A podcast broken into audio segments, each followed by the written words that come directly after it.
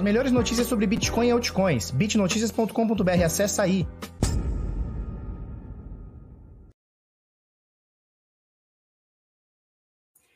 Fala, seus Bit louco, tudo bem? Eu sou Felipe Escudeiro do canal Bitnada. Seja bem-vindo aqui à Bitcozinha. Hoje, terça-feirinha da maldade, 9 de fevereiro, 10 para as 8 da manhã em ponto.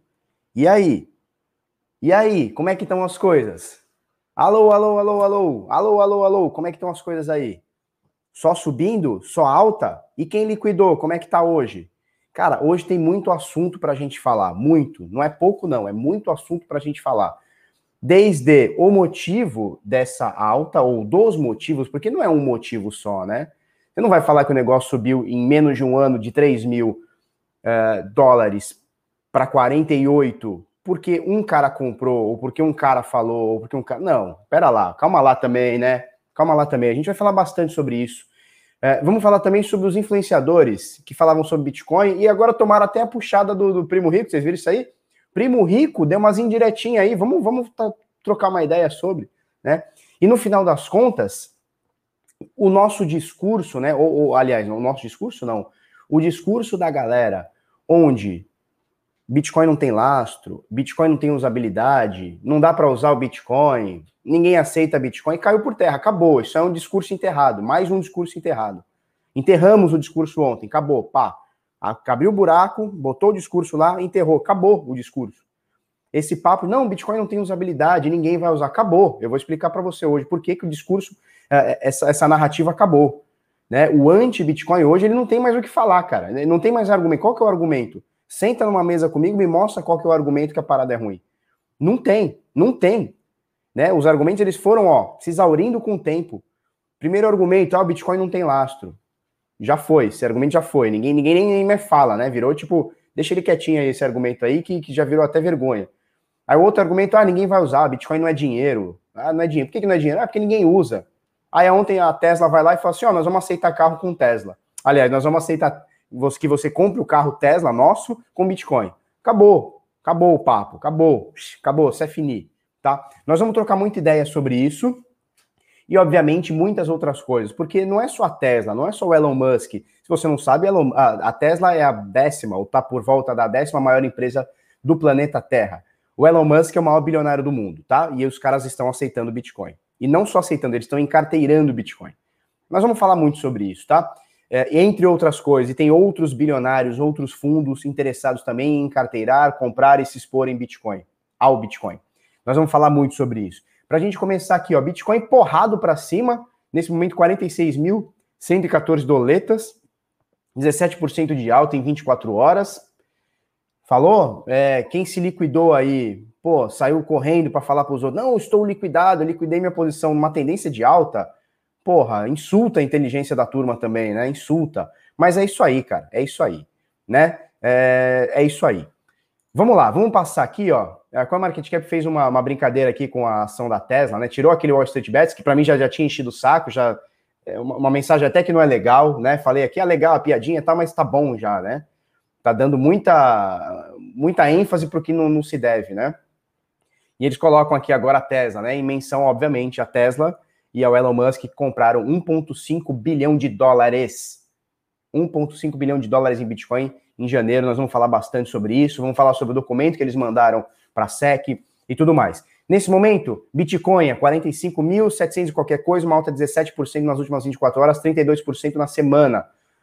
Uh, Ethereum também sobe 6% aqui, Cardano sobe 2%, Polkadot sobe 10%, XRP na sexta posição, olha que maravilha. Então, a XRP não foi só ultrapassada por Tether, como por Cardano, como por Polkadot. E possivelmente vai ser por BNB na, na, nas próximas horas ou dias aqui, tá? Importante a gente expurgar o que é ruim do mercado. A gente falou isso ontem, né? É, naturalmente, vamos expurgar o que é ruim. E se a XRP, o mercado entender que é ruim, e na minha visão é, mas eu não sou o dono do mercado, não sou eu que mando nem nada.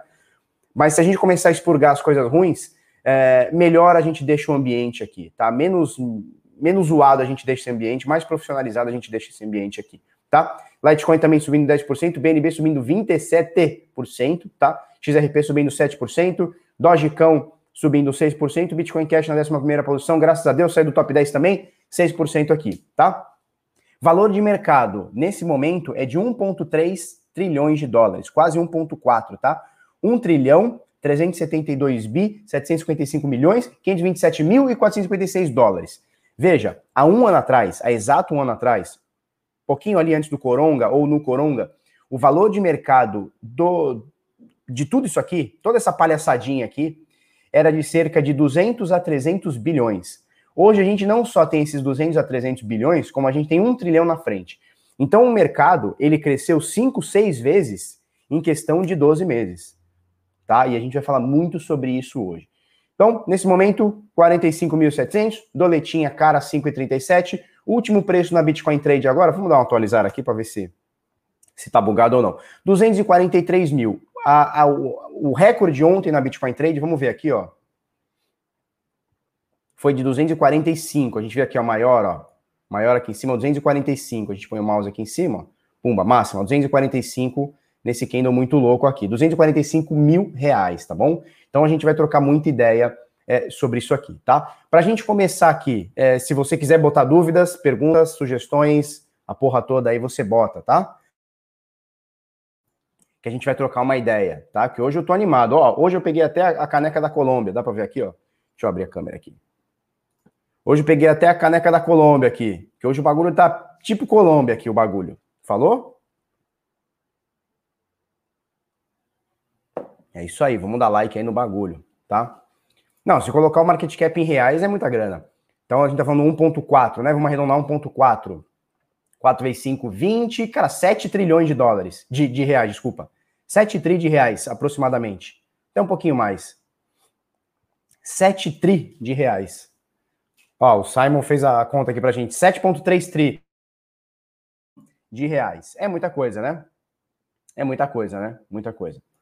Ó o Diego. E aí, Diego, beleza? Diego Caldas, um milhão, é isso, né? Mil milhão. Um milhão em 2028, de acordo com o Stock to Flow. Cara, tomara muito que esse cara esteja certo. Nossa, tomara muito. Tomara muito. O Max diz o seguinte: Max Jiu-Jitsu, Max JJ, bandeira de alta e Felipe deu a letra que ia viajar. Elon Musk viu a oportunidade e lançou a braba.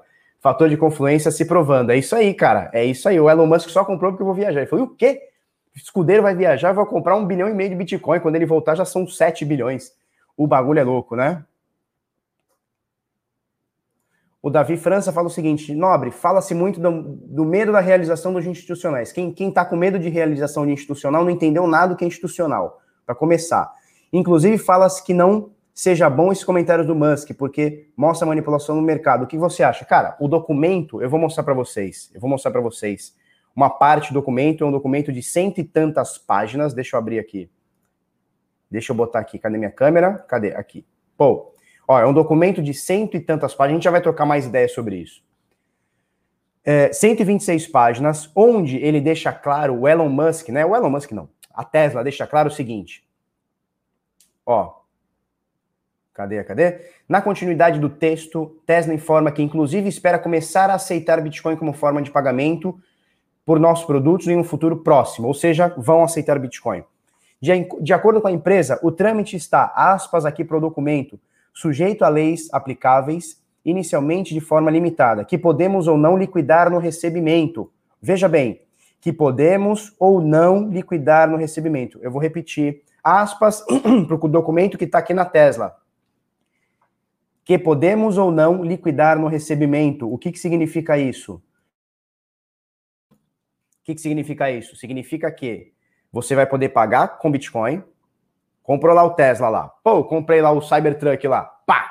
Tô andando na Paulista de Cybertruck. Paguei com Bitcoin. Eles podem ou não liquidar no momento do recebimento. Eles podem segurar isso para rodar ou esperar no momento oportuno para vender.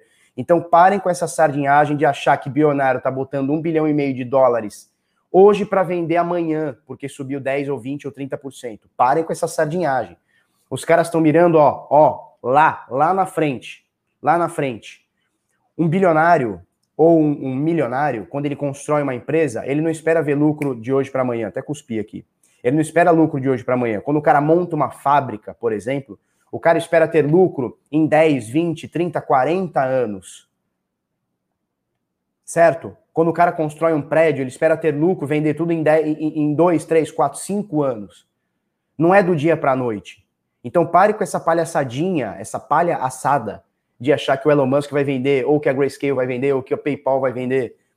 Só começou, turma. Eu tô falando para vocês, vocês não querem entender, só começou. É o comecinho. É a cabecinha só. Falou? Mas a gente vai falar muito sobre isso. Vamos, vamos passar pro gráfico primeiro, que é o que a turma gosta, né? É o que a turma gosta. Vamos botar aqui. Tá, nós já vamos voltar para essa matéria aqui, que isso aqui é muito importante. Isso aqui é o maior documento do ano. Também que nós estamos só em fevereiro, mas isso aqui é o maior documento do ano para Bitcoin. Ontem nós falamos do, do, do terceiro maior bilionário do México, né? Que está encarteirando Bitcoin, falando bem do Bitcoin. Cara, começou, começou. Nós vamos trocar uma ideia sobre tudo isso. Vamos lá. O que, que aconteceu, turma? A gente comentou aqui sobre essa bandeira de alta, né? Mastro, canalzinho, papapá, linha de tendência de baixa, né? Canalzinho. Rompeu, opa, atenção, rompeu, pumba. A gente pega esse mastro aqui e projeta lá em cima depois do rompimento. Certo? Obviamente está tudo zoado, né? Fiz de qualquer jeito. Então, alvo aqui acima dos 50 mil. A gente chegou em 48 ontem. Você lembra? Deixa eu botar aqui. Deixa eu botar uma. Vocês estão vendo minha tela, né? Deixa eu botar aqui no, no, no Bitnada, no YouTube. YouTube. YouTube. Vamos botar o celular para carregar aqui também? Tá com 70%. Vamos lá. No dia 8 de janeiro, vamos achar aqui, 8 de janeiro. Ó, Bitcoin pode atingir 45 mil dólares desde que, e aqui nesse vídeo eu explico, tô mais magrinho que eu tô hoje, né? Desde que a gente ultrapassasse a barreira dos 42. E ele não só bateu os 42, como bateu os 45, como bateu os 48, agora tá em 46, tá? Então isso aqui foi avisado há um mês atrás, um mês antes. Tá, aqui, ó, a gente falou, Bitcoin volta aos 40, cadê outro aqui, ó? Bitcoin no caminho dos 40 mil dólares. A gente falou muito sobre isso.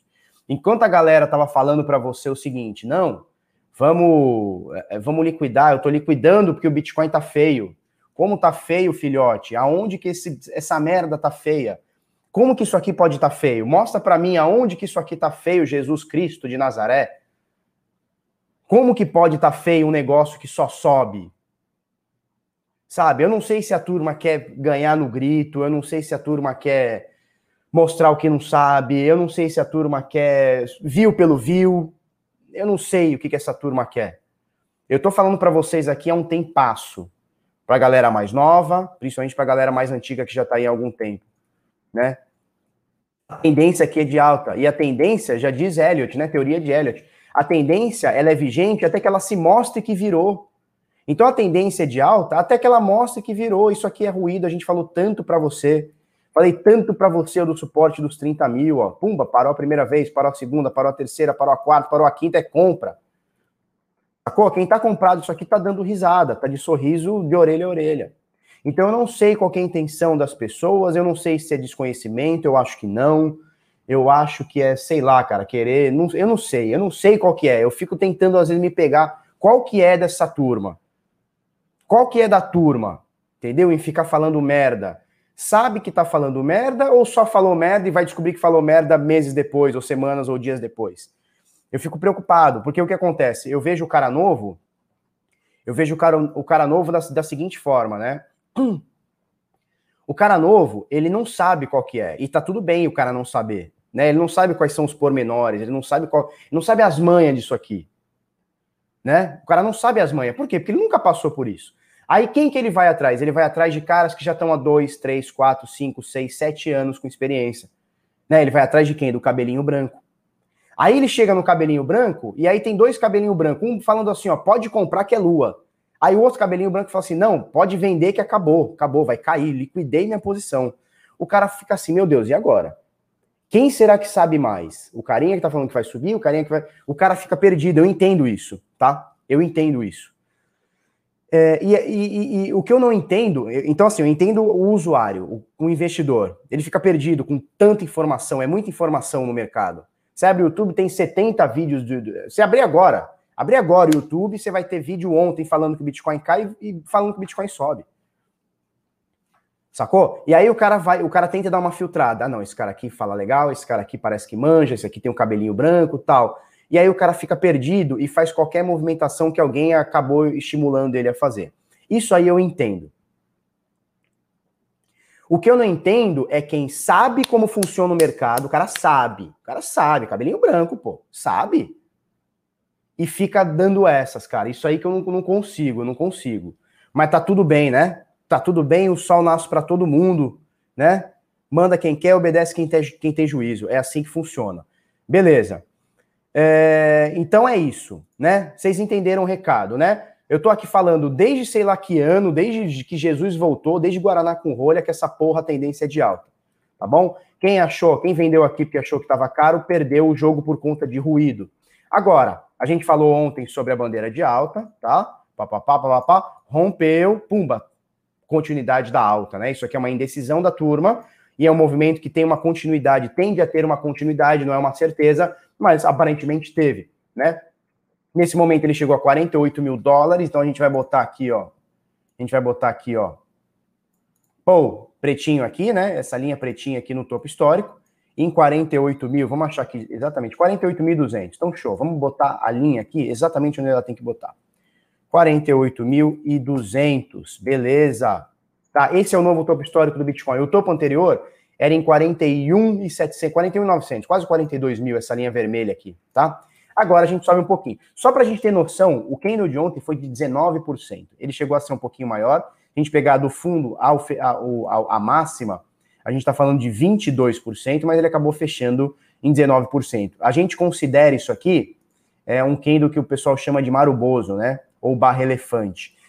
É um pouquinho diferente, né? O que, que é o maruboso ou a barra elefante? Ele tem, em média, duas, três, quatro, cinco vezes maior do que os candles, do que a média dos candles anteriores, né? Então, se você pegar os últimos dois ou três ou quatro, você vai ver que eles têm um pedacinho, né? E esse aqui, ele, ele é como se ele englobasse vários. Só que o Maruboso, ele tem uma característica que é não ter sombra ou quase nada de sombra em cima ou embaixo. Mas dá para a gente considerar porque isso aqui é diário, né? Então, em algum tempo gráfico, a gente viu isso aqui abrindo e fechando sem sombra, né? Numa, numa sequência. Mas então dá para a gente é, falar que isso aqui é um Maruboso, como dá para falar que esse aqui também é, né? É um candle fechadão de alta ou de baixa, né? Esse aqui mais atual é de alta, esse aqui é de baixa, é, e ele é duas, três, quatro, cinco vezes maior do que a média dos candles anteriores, né? Dez vezes maior que a média dos candles anteriores. Então, ontem rolou um, marumbo, um maruboso, ou uma barra elefante, aquela loucura total, 19%, e aí, óbvio, na euforia chegou até os 48, agora deu uma retraçãozinha aqui, 45,900, 46 mil praticamente, tá aqui no bico do urubu aqui, deixa a parada, né? É, o dia ainda não fechou, pode ser que suba mais um pouquinho, pode ser que caia mais um pouquinho, e muita gente vai falar que isso aqui aconteceu por conta do Elon Musk. E aí eu só vou fazer isso aqui, ó, só vou fazer o zoom no gráfico aqui, ó, só para você sentir o drama que o Elon Musk, ele, ou a Tesla, né, é, ou, ou a euforia de mercado, ela tem um limite, tá? Nenhuma alta ou nenhuma queda se sustenta sem fundamentos, nenhuma. Você pode ter uma alta de uma semana, um mês, porque tem alguma euforia no mercado, mas uma alta de longo prazo, ela só acontece através de fundamentos, tá? E se a gente pega aqui, ó, não vou nem, não vou nem botar lá 2015, tá? Nem vou botar 2015. Eu vou botar aqui, ó, início do ano passado. Ó, Coronga, não vou nem botar no Coronga Crash, não vira muito viés de confirmação. Início do ano passado, tá? Do início do ano passado para cá, são 570% de valorização. Nada sobe 570% de valorização só pelo FOMO, só por, por, um tweet, tá? Ele sobe, até sobe, né? Você pegou lá Dogecoin, subiu mil, mil por cento, até sobe. Mas rapidinho cai. Você pega lá o a GameStop, sobe mil por cento, uou! Mas em uma semana ele volta, porque não tem fundamento para sustentar aquela alta. O caso do Bitcoin aqui é totalmente diferente, né? Os fundamentos, eles são. Uh, a gente pode botar ele aqui de forma grafista, tá? A gente pode falar de análise gráfica, tá? Então, fundamentos altistas através de análise gráfica, que eu gosto muito fundamentos autistas através de fundamentos, certo? Então, para que, serve o Bitcoin? Para que, que ele é feito? Ao, ao que, que ele é antagônico? O que, que ele combate? Quem que ele ajuda? Né? Então, os fundamentos são muito fortes. E, cara, os, o, o, macro disso tudo aqui é absurdo. O macro disso tudo é absurdo. Dinheiro saindo de corretora, cada vez menos dinheiro no mercado, né? Mercado é que eu digo de impressão de novas moedas, né? Então, você imprime cada vez menos dinheiro, tem menos dinheiro em circulação querendo ser vendido ou comprado. Na verdade, querendo ser vendido, porque comprado a galera tá pistola atrás no Bitcoin. Tá saindo de corretora, as carteiras estão se acumulando. A rede está ficando cada vez mais forte, cada vez mais mineradores e mais máquinas. Aí você começa a chuva do institucional, PayPal, Visa, Tesla. A pergunta que fica é: Samsung já entrou, né? Samsung já, já botou a cabecinha com carteiras, né? Carteiras de criptomoeda e tal. A pergunta é: quando vai vir Apple, Google, né? Ou Alphabet, Facebook? Quando vai vir? Não é se vai vir, é quando vai vir. Daqui uma semana, daqui um mês, ano que vem, daqui dois anos, vão perder o bonde? Então a pergunta é: quando que vem? Não é se vem, é quando que vem.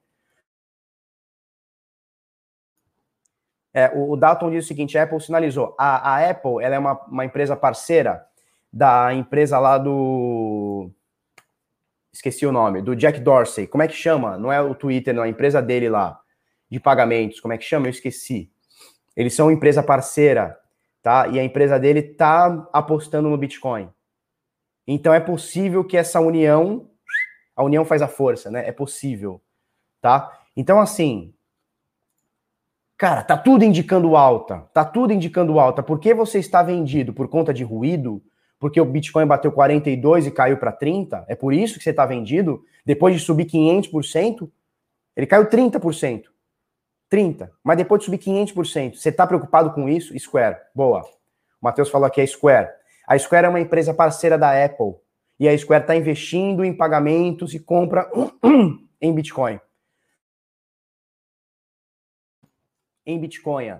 Então, é, existe uma possibilidade, se ventila, se ventila, que a Apple em breve vá aceitar, ou intermediar, ou comprar, ou vender, ou encarteirar, não importa. Bitcoin também. Sacou?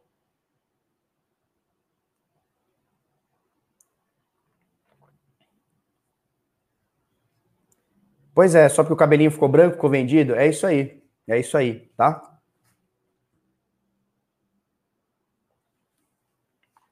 É isso aí, cara. É isso aí. Eu gosto da responsabilidade. Vocês viram, né? Ontem eu falei que ia viajar, o Bitcoin empurrou. Pô, explodiu para cima, né?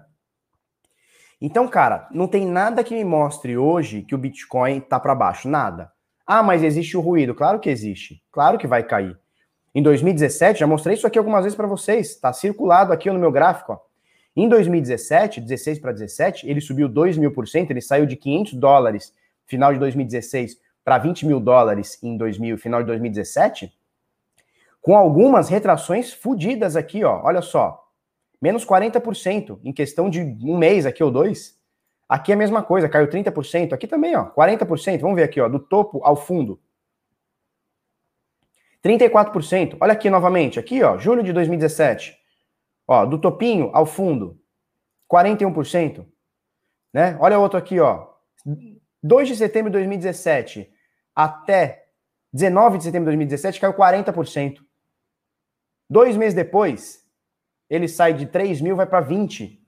Então, assim, o ruído ele acontece, é um ruído. Agora, enquanto a tendência se mantiver de alta, Cara, deixa torar, não tem porquê. A não ser que você queira fazer um trade de hoje para amanhã. Aí, aí é outro papo, aí é outra conversa. Mas, cara, você está olhando isso aqui para o médio, longo prazo, principalmente para longo prazo, cara, 20 mil, 30 mil não é o que te vai fazer rico. Sacou? Vender nos 40 para recomprar nos 20, que não chegou nos 20, você não recomprou e perdeu o bonde, não vai te deixar rico. No final das contas, faz, uma, faz, faz um exercício aqui comigo, aqui, ó. O cara que comprou aqui em 5 mil na, no bico do urubu e o cara que comprou em 6 ou o cara que comprou aqui em 7, qual que é a diferença hoje? Qual que é a de fala para mim, qual que é a diferença? O cara comprou em 5, acertou o olho do mosquito, pegou o estilingue, pô, acertou o olho do mosquito com a pedra, com o alfinete, pô. Qual que é a diferença para o cara que comprou em 5, o cara comprou em 6 e o cara comprou em 7? Nenhuma, esta merda está em 48, 46 agora. Qual que é a diferença do cara que comprou a mil a mais ou a menos, ou 500 a mais ou a menos? Sacou? Então, assim, às vezes tu tá aqui, ó, querendo acertar o olho do mosquito, pegar a rapa do tacho e perder uma puta de uma valorização, porque tentou ser o cara foda que ia acertar quando que era para liquidar o Bitcoin. Mesmo porque, turma, eu vou falar uma coisa para vocês. Só se liquida quem tem pouco dinheiro. Falou? Quem tem pouco dinheiro vai lá e liquida. Porque o cara tem mil reais, dois mil reais, compensa ele fazer um movimento brusco. Agora, quem tem bastante dinheiro, o movimento para se liquidar, ele é o, aos poucos. A não ser que o negócio tenha perdido valor. Ah, descobriram uma falha na blockchain e acabou. Beleza, aí é diferente. Mas você nunca entra ou sai da posição 100%. Ah, eu tenho, mil, eu tenho um milhão aqui, vou comprar um milhão de Bitcoin hoje. Não é assim que funciona. Nem o Elon Musk faz isso. Ele vai aos poucos. Mesmo porque essa entrada dele de um bilhão e meio é a primeira de muitas, tá? Pode escrever aí. É a primeira de muitas, eles vão fazer um preço médio para cima. Pode escrever, pode escrever e me cobra aqui daqui um, dois anos. Pode escrever. Escreve isso aí. Escreve isso aí. Sacou? Então, assim, é, muita sardinhagem pro meu gosto, muita sardinhagem. Ninguém liquida de uma vez e ninguém compra tudo de uma vez. Sabe por que, que ninguém faz isso de uma vez? Sabe por quê? Porque a, as pessoas que entendem o mercado sabem que você não pode ter a arrogância de achar que o mercado vai fazer o que você acha que, vai, que o mercado vai fazer. Sacou? Então, assim, ah, eu acho que vai subir. Eu pego todo o meu dinheiro, pego empréstimo no banco e compro. Essa é a arrogância que eu tenho de achar, corta aqui para mim aqui, de achar que o mercado vai fazer o que eu acho que vai fazer, o mercado é obrigado a fazer o que eu acho. O Bitcoin tá cagando, o mercado tá cagando pro que eu penso. Da mesma forma que se eu quiser vender tudo, não, vou liquidar tudo porque vai cair. O mercado está cagando pro que eu acho. Se vai cair, se vai subir, ele tá cagando para mim. Então, é, é, é, quando você compra tudo de uma vez ou vende tudo de uma vez, né? Quando você chega lá e fala assim, ah, liquidei meus bitcoins. Ou você tem nada e tá tudo bem se você não tem nada, tá tudo bem, você opera do jeito que você entende, ou o jeito que dá. Mas se você já tem algum capital, algum capital que você olha e fala, cara, isso é um dinheiro ok, é um dinheiro legal, você nunca compra e vende de uma vez só. Entra 100% e vende 100%. Porque você sabe que o mercado vai cobrar se você fizer um movimento errado. Se você comprar tudo e o mercado cair, comprar tudo uma vez. Se o mercado cair, você tomou no cu. Se você vender o mercado subir, você tomou no cu. Por isso que as pessoas fazem entradas parciais, porque você não pode ter a arrogância de achar que o mercado vai fazer o que você quer. Na live de ontem, um rapaz perguntou, perguntou não, né? Ele, ele falou alguma coisa no seguinte sentido. É, isso o Bitcoin estava nos 39. Não tinha dado esse porradão para cima. Tava 38, 37, sei lá. Não vou lembrar. Mas tava aí, quem tava na, na live viu. E um carinha comentou o seguinte: olha, eu acho que vai fazer um topo duplo e depois vai cair. E o que, que eu falei ontem pro carinha e para todo mundo? Cara, a gente não acha nada. Não tem essa de eu acho que vai fazer um topo duplo, eu acho que vai completar um oco, eu não acho nada. Deixa o negócio. Deixa o negócio acontecer. Bateu um topo, opa, é o topo anterior dos 42, opa, vamos ficar atento. Rompeu? Legal. Rompeu no outro dia? Legal, show de bola. Já era. Agora, antes de acontecer, você não antecipa nada, não tem serviço de futurologia. Aí eu acho que vai bater em tal, e aí retrai para tal. Cara, você não acha nada. Deixa a parada acontecer. Isso é péssimo, né? Isso aí é você querer ter uma arrogância de achar que o mercado vai fazer o que você quer.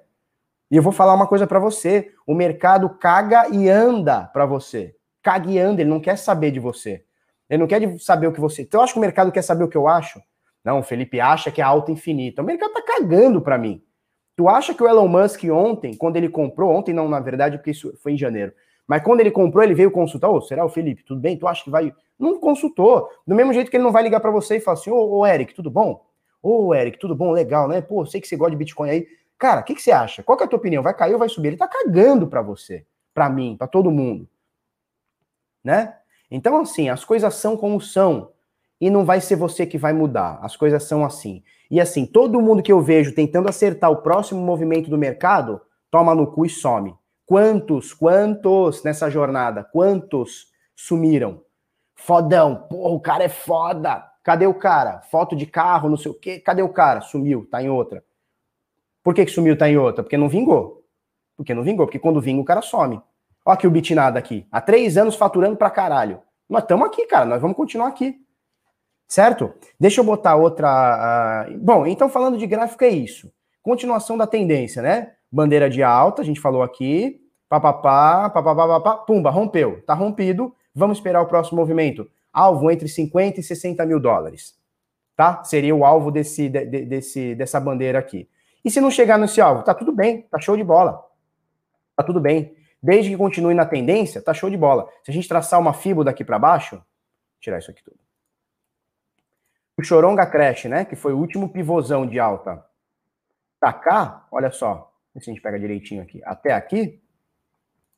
Enquanto ele se mantiver, opa, subiu a FIBO de 20 de, de 61.8, hein? Maravilha. Subiu para 20.800. Perfeito. Era tudo que eu queria mais um pouco. Enquanto tiver acima aqui, ó, da FIBO de 0,618, que por enquanto não está coincidindo com nada, então era bom o Bitcoin subir mais um pouquinho para coincidir aqui com 22,600, que foi essa lateralização. Enquanto o Bitcoin estiver acima de 618 de FIBO, filhote, acabou, acabou, é só alegria, abre uma cerveja e espera. Toma um cafezinho na caneca da, da, da, da, tipo Colômbia aqui e espera. Aguarda, é isso. Sacou? Enquanto tiver acima de 618, filhote, deixa o pau torar, deixa o pau torar, não pense em nada, tá?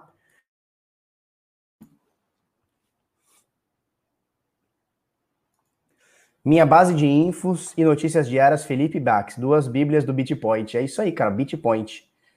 O, o, o, Augusto é o seguinte, né? No meio do ano passado, o Augusto tava falando que o bagulho ia para 12, hein? Tô esperando os 12 do Augusto até hoje. Tô esperando até hoje os 12. Vamos ver o que a turma tá falando aqui? Vitor Viola, obrigado pela live, Felipe. Seu trabalho é super importante para o crescimento da comunidade. Valeu, velho. Brigadaço.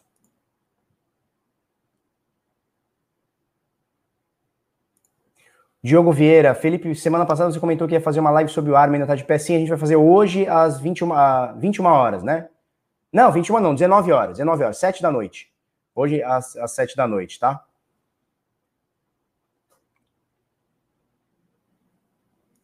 É, o Sandman ele fala um negócio importante, né? O homem inteligente aprende com seus erros, o sábio aprende com o erro dos outros. É isso aí. Samidana deve estar tá louco. Cara, vamos falar do Samidana já já. Vamos falar do Samidana já já. Sabe por quê? Ó, o Marcos André Souza Santos. Eu fui nessa de me liquidar tudo e me fudi. A Ada disparou e depois que eu liquidei. Queria ter visto esse vídeo antes. É, pois é, cara. Pois é, pois é. A gente fala muito sobre isso, né? Eu falo, é, é, é a tecla que eu mais bato aqui no Bitnada, mais do, do que o próprio, do que a própria parada do, do, do Bitcoin. A coisa que eu mais bato é o seguinte, cara, você precisa ter um plano definido. Corta para mim aqui, produção, que sou eu mesmo, né? Produção, é, é, eu e Tuto e eu. É, você tem que ter um plano definido,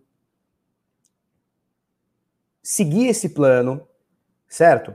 É, e, e, e, e, dentro desse plano, você tem que ter objetivos nele. Então, quando que eu entro? Quando que eu saio? Por que, que eu comprei? Por que, que eu vendi? A pergunta que tem que ser feita é a seguinte, né? Ah, eu vendi Cardano. Legal. Uma, por que, que eu comprei? Segunda pergunta, eu comprei seguindo meu plano? Beleza, show. Terceira pergunta, vendi. Por que, que eu vendi? Quarta pergunta, eu vendi seguindo meu plano? Cara, se você entrou e saiu seguindo o seu plano, tá tudo certo. Foda-se se o negócio subiu pra caralho, caiu, não importa. Você seguiu o seu plano.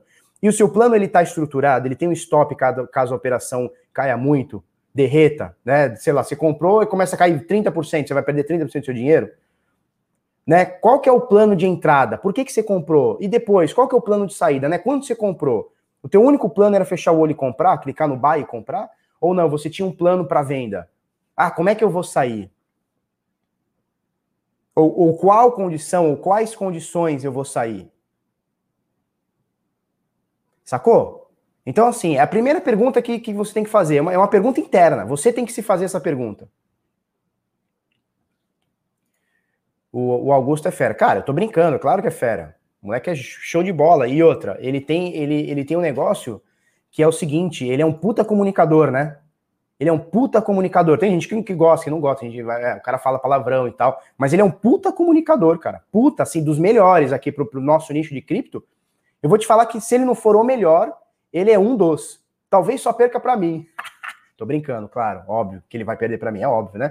Mas brincando, ele, ele talvez seja o melhor comunicador em termos de falar, de dialogar com a galera, de. É, como é que fala? De, de interagir. Porra, as lives do moleque tá batendo 3 mil pessoas. Porra. Né? O cara faz uma interação forte com a galera. Isso é show de bola, né? Então é claro que a gente tá falando aqui, a gente tá brincando, porra. Tá?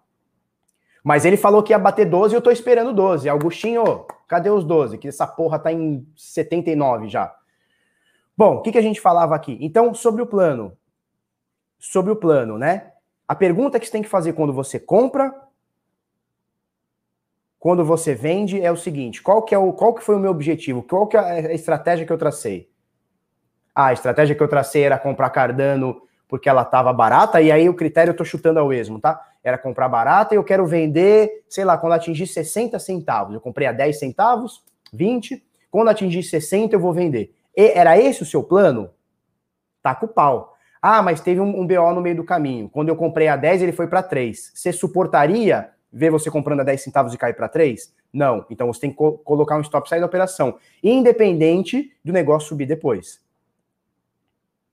Então tudo tem que ter um plano para sair, para entrar e, e, e, o plano B. Vai que dá uma bosta. E se no caminho ela é delistada por qualquer motivo, é hackeada? Qual que é o plano? Você vai se manter?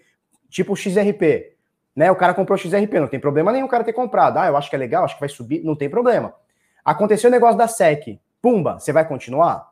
Beleza, tem, tem uma coisa que é, é uma, uma, uma, uma, uma soma aí nessa tua equação que não tava. Tem uma soma aí que não tava. Ah, foi julgada lá pela SEC lá, ou sei lá, pela, pela coisa lá de Nova York lá. Ah, beleza, tem uma, tem um, tem uma, uma, uma coisinha a mais nessa, nessa conta aí. Então você tem que estar preparado para tudo isso, né? Mas é, é, é, é plano, tá? É plano, é plano. Você tem que ter um plano e seguir o plano. Vamos passar para a próxima aqui, para a gente não, não, não ficar no mesmo assunto? Beleza. Sobre gráfico, o bagulho é isso aí, tá?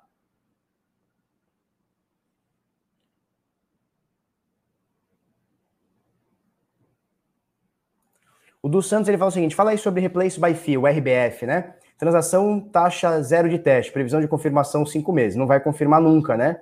E aí o que acontece? É, você consegue dar um replace by fee, você consegue adicionar taxinha ali para acelerar essa transação. Você tem carteiras como a Electron que faz isso, algumas outras fazem também. Ou você pode pagar o serviço de um minerador para ele fazer isso para você. Mas é bem caro, bem caro. Coisa tipo, sei lá, 60 dólares, 100 dólares para acelerar essa transação, tá?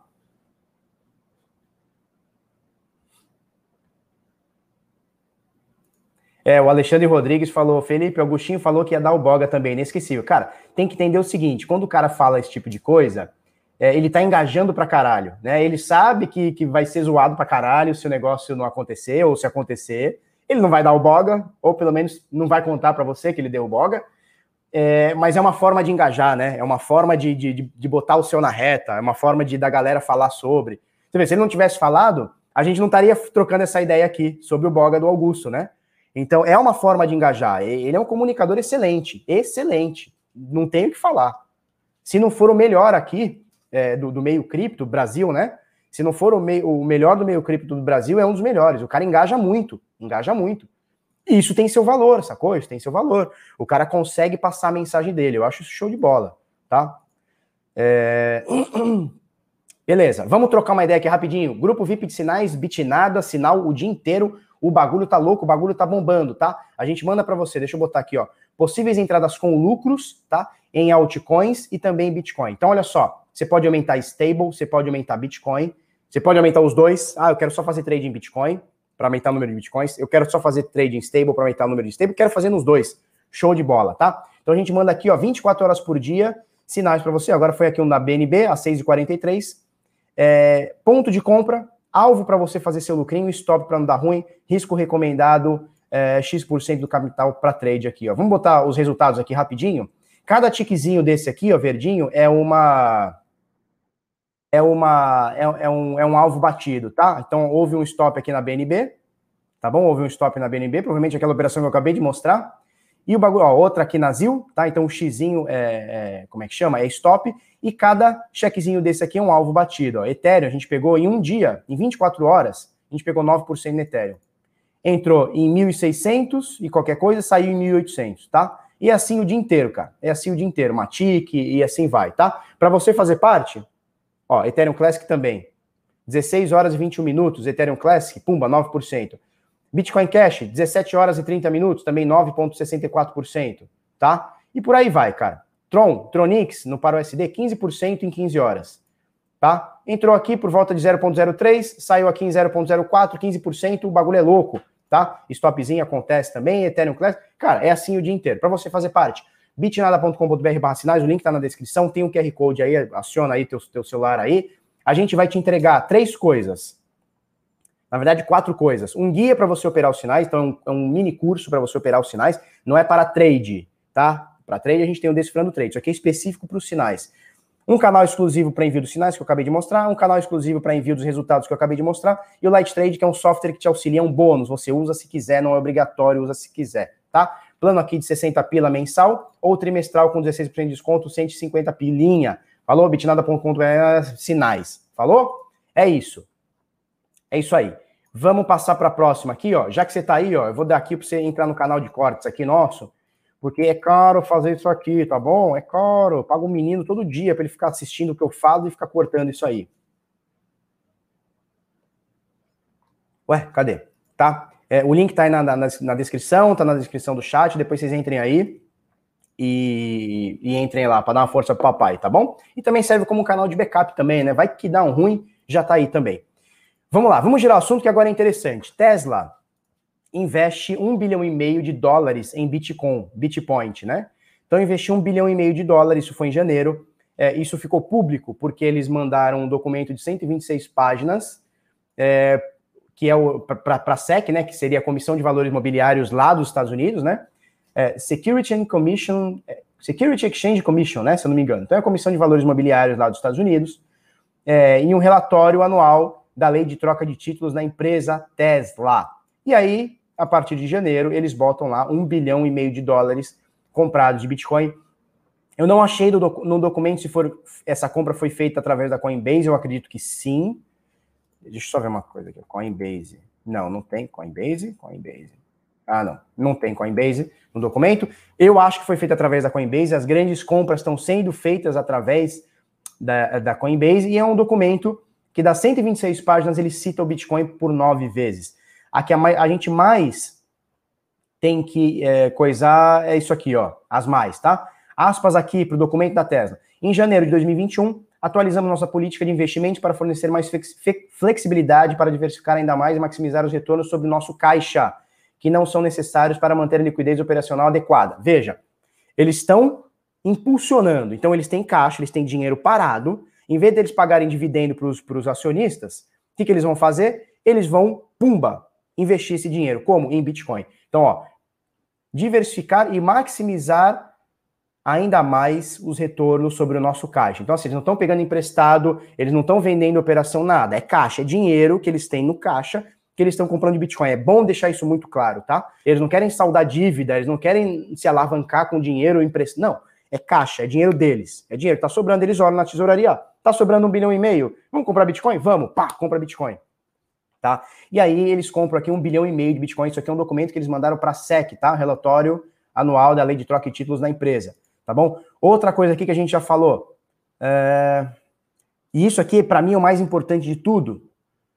De acordo com a empresa, o trâmite está, aspas, sujeito a leis aplicáveis e inicialmente de forma limitada, que podemos ou não liquidar no recebimento. Que podemos ou não liquidar no recebimento. Então, veja, é, eles não somente querem aceitar o Bitpoint no carrinho da Tesla, então tu vai comprar lá o Tesla lá, o Model T, ou tu vai comprar o Cyber, como é que é? O Cybertruck lá, tá? Tu vai comprar lá o Cybertruck, tu vai pagar com Bitcoin. Não necessariamente eles vão liquidar, eles podem adicionar o caixa. Se eles julgarem necessário naquele momento, eles podem adicionar o caixa. Por quê? Porque eles podem ver uma, uma valorização ainda maior, é, ou o preço pode estar abaixo do valor de mercado que eles acreditam para poder liquidar esse Bitcoin. Então, veja, para com essa sardinhagem de achar que o Elon Musk comprou um bilhão e meio ontem vai vender um bilhão e meio amanhã. Na verdade, não é mais um bilhão e meio, que ele já ganhou dinheiro com isso, né? Então, se ele comprou ali no, entre 30, 30 e 40, já subiu aí uns 25% aí, uns 20%. Então, esse um bilhão e meio já, já foi, porra, já é 1,8, tá? Que já seria muita grana. Mas ele não tá avisando isso, ele tá avisando lá o longo prazo. Então, essa galera tá se encarteirando de Bitcoin, tá? Uh, então é isso. Vamos ver o que mais que eles falam aqui. É, ah, e aqui é importantíssimo, tá? Na página 46, no tópico liquidez e recurso de capital, o texto volta a se repetir, mas a tela também declara que, aspas, acreditamos que os nossos ativos de Bitcoin são altamente líquidos. No entanto, os ativos digitais podem estar sujeitos a preços de mercado voláteis, que podem ser desfavoráveis no momento em que desejamos ou precisamos liquidá-los. Veja, a Tesla declara, quer dizer, uma das maiores empresas do mundo, a décima maior, ou por volta disso, declara que os seus bitcoins, e não é pouquinha coisa, não é 100 dólares, não é 100 mil, não é, não é 100 milhões, é um bilhão e meio de dólares. Um bilhão e meio de dólares, tá? Eles acham, eles entendem que o Bitcoin que eles têm é altamente líquido. O que, que, eles, o que, que significa altamente líquido? Significa que se ele precisar vender, ele vende do dia para a noite, ele vende de hoje para amanhã. Então, aquela dúvida, aquela, aquela, aquele argumentinho que a turma fala que é o seguinte: ah, mas você tem 50 mil em Bitcoin. Se você precisar vender, você vende? Porra! O doidão tem um bilhão e meio não está preocupado com liquidez. O, o, o, doidão tem um bilhão. O bitlocão, ele tem um bilhão e meio e ele já, já declarou que é líquido. Ele pode se, se desfazer disso do dia para a noite se precisar. Então, mais um argumento que matou. Mais um argumento que matou, tá? Daria para a gente falar mais sobre esse documento. Eu quero falar para você o seguinte: quando veio aquele, aquele, como é que chama? Aquele tweet do Elon Musk dias atrás, que ele veio hashtag Bitcoin e tal, já estava dando umas brincadas com, com a Doge, ele já estava comprado em Bitcoin, eles já tinham comprado. Eles já tinham comprado Bitcoin. Ali foi só o pulo do gato, que ele colocou para talvez dar uma comemorada, ou talvez até para estimular o próprio, o próprio investimento, coisa que ele, ele tem noção que ele não precisa fazer isso. Ele tem noção. Né? Mas eu acho que foi mais pela disrupção da parada. Então veja, né, argumentos derrubados aqui. Um, qual é o grande rico que usa Bitcoin? Qual que é a grande empresa que usa Bitcoin? Um, o maior bilionário do mundo, que uh, recentemente ultrapassou o, o, Cara, como é que chama o doidão careca lá? O velho da van lá da... Da, da, uh, da Amazon. Como é que ele chama? Esqueci o nome do tio. É o velho da van lá da Amazon. O careca lá. Como é que ele chama? Esqueci. Ele ultrapassou o cara mais rico do mundo, ou seja, ele é o cara mais rico do mundo? A empresa dele está top 10 do mundo, é, é a maior automobilística em, em, ações, né, em valor de mercado. Isso, Jeff Bezos, isso aí. Jeff Bezos, é isso aí. Eu tô, tô, tô tomando café aqui na, na caneca do tipo Colômbia, tô esquecido, já tô esquecido, tá? É, então, matou por terra, né? Outros bilionários também estão falando. Ontem a gente mostrou o terceiro cara mais rico do México, e o México não tem pouco rico, não, tá? Tanto que um dos caras mais ricos do mundo, eu não sei se ainda é, que era o carinha do petróleo lá, né? Tinha um carinha do petróleo lá, que estava encabeçando os três ou quatro caras mais ricos do mundo até um, um tempo atrás. É, o velho da van americano, eles são iguais, né? Carequinha, meio velho, né? Velho da van e tal. E aí o que acontece? Então, beleza, caiu por terra. O maior bilionário do mundo tem, a maior empresa do mundo, não só em carteira, em carteira, em carteira, em carteira, não só em carteira esses ativos, como também está falando, olha, no futuro próximo nós vamos aceitar. Você vai pagar Tesla, vai comprar um Tesla. Era da Telefônica, é isso aí, é isso aí. É isso aí, tô viajando. É, é bom que vocês sabem mais do que eu, que vocês vão me corrigindo as merdas que a gente vai falando, tá? E aí é o seguinte, não só a gente tem carteira, em carteira o Bitcoin aqui, o Bitcoin, o Bitpoint, como a gente vai aceitar que você pague também, filhote. Paga aqui o seu, o seu Tesla aqui, compra o seu Tesla com Bitpoint. Você chega lá com Bitpoint, já já você vai chegar com Bitpoint vai levar dois carros. Olha que maravilhoso, né? Então, assim, caiu por terra, né? Dois argumentos. Primeiro, quem são os ricos que apoiam? Quem são os grandes? Não é, não é rico, né? No sentido só ser rico, mas assim, quem é o cara que suporta isso? É o maior bilionário do mundo. Ponto. Ah, eu não consigo usar Bitcoin. Então, mais um argumento acabou, né? Então, aqui a gente já matou. Só aqui nessa página aqui, só nessa página aqui da tela, a gente matou o argumento que não tem liquidez. O maior bilionário do mundo está afirmando para você que tem liquidez. Então, pau no seu cu, tá? Antes que eu me esqueça. É, um, é, quem, quem, são os ricos que apoiam? Porra, Visa, Tesla, PayPal, que mais? Já nem lembro mais, mas tem um monte aí. E, e é só o início, é só a cabecinha. Outra coisa, quem, quem são. É, é não dá para usar, não dá para utilizar. Você não consegue utilizar Bitcoin. Então ele não pode ser dinheiro, ele não pode ser meio de troca. Pau no seu cu que a Tesla acabou de falar que vai aceitar Bitcoin. Então, assim, os argumentos estão enterrados. Os argumentos contra o Bitcoin, todos eles estão enterrados. Os principais. O, o argumento de que não tinha lastro, ele já se enterrou. É um argumento, é, é um debate que já não existe mais. É um debate que eu não vejo ninguém mais de fora chegar. Ah, qual que é o lado do Bitcoin? Não, isso aí já foi. Isso aí é 2017 para trás. Os argumentos agora são: ele é ou não é reserva de valor? Esse é um argumento. Ele é ou não é reserva de valor? Outro: Bitcoin não tem liquidez. Caiu por terra hoje. É, nem, nenhum grande player do mercado tradicional aceita. Caiu por terra hoje. E não é usado como meio de troca porque ninguém aceita. Caiu por meio, caiu de, por terra hoje novamente. Então, assim, o único argumento que a gente pode discutir, e eu tenho, eu tenho plena convicção que é questionável, e eu mudei minha opinião em, em relação a isso, é se o Bitcoin é ou não uma reserva de valor. E eu sempre entendi que sim, porque eu olhava para o meu umbigo e falava, cara, eu comprei a X, hoje está 50X, então é uma reserva de valor. Só que uh, o conceito de reserva de valor é, uma, você ter liquidez, e isso o Bitcoin tem, até para bilhões, então você tem, né? Uh, e você não ter tanta oscilação de, de preço, né? Então, por exemplo, você pega lá 2018, Bitcoin valia dois, é, 20 mil dólares, terminou o ano em 3 mil. Então, cara, um negócio que perde 80% num curto espaço de tempo, ou que ganha 300% num curto espaço de tempo, é questionável se ele é ou não uma reserva de valor. Eu entendia que sim. Hoje eu entendo que talvez não. Talvez não. Não é uma coisa que eu fechei ainda na cabeça, mas mudei de opinião. Você vê como é importante a gente mudar de opinião, tá sempre ó, com a cabeça aberta para novas é, para novas para novas opiniões, né? Então assim, quem me abriu a cabeça foi o Henrique. O Henrique falou: "Felipe, reserva de valor, ele não pode ter tanta oscilação de preço. Você não pode ter um negócio que hoje vale 100 e amanhã vale 20 e depois da manhã vale 300. Isso não pode ser considerado reserva de valor. Então mudei minha opinião em relação a isso. O que não tem problema nenhum, né? Quando eu comprei Bitcoin, eu não comprei para ser reserva de valor. Aonde no white paper do Satoshi está escrito assim, Bitcoin, a peer-to-peer -peer, reserva de valor Bitcoin Cash System. Não tem isso. Tá? Não tem isso. É, então, assim, as pessoas que estão dando essa, essa característica para o Bitcoin, ou essa qualidade, ou essa, sei lá, chame como quiser, essa coisada no Bitcoin. Ah, o Bitcoin tem que ser reserva de valor. Como tem que ser? O Bitcoin é o que é. Você querer que ele seja reserva de valor, ou você querer que ele seja meio de troca, ou você querer que ele seja legalizado, é um assunto seu com você mesmo. Combine você consigo mesmo. Né? Se você combinar com Bitcoin é diferente, mas combine você com, com você mesmo. É, vamos lá, vamos girar o assunto, que esse aqui é o importante. Uh, ontem, tá? Bitcoin explodiu, já mostrei para vocês aqui, explodiu, ele foi para 48, agora está 46,400. O bagulho estrondou, né? Acessos a sites de exchange atinge o segundo maior volume da história. Só ver o volume da Bitcoin Trade ontem, só para matar essa, essa charada aqui. 159 Bitcoin de volume é pouco para o Brasil, né? É pouco, mas, mas é, é assim.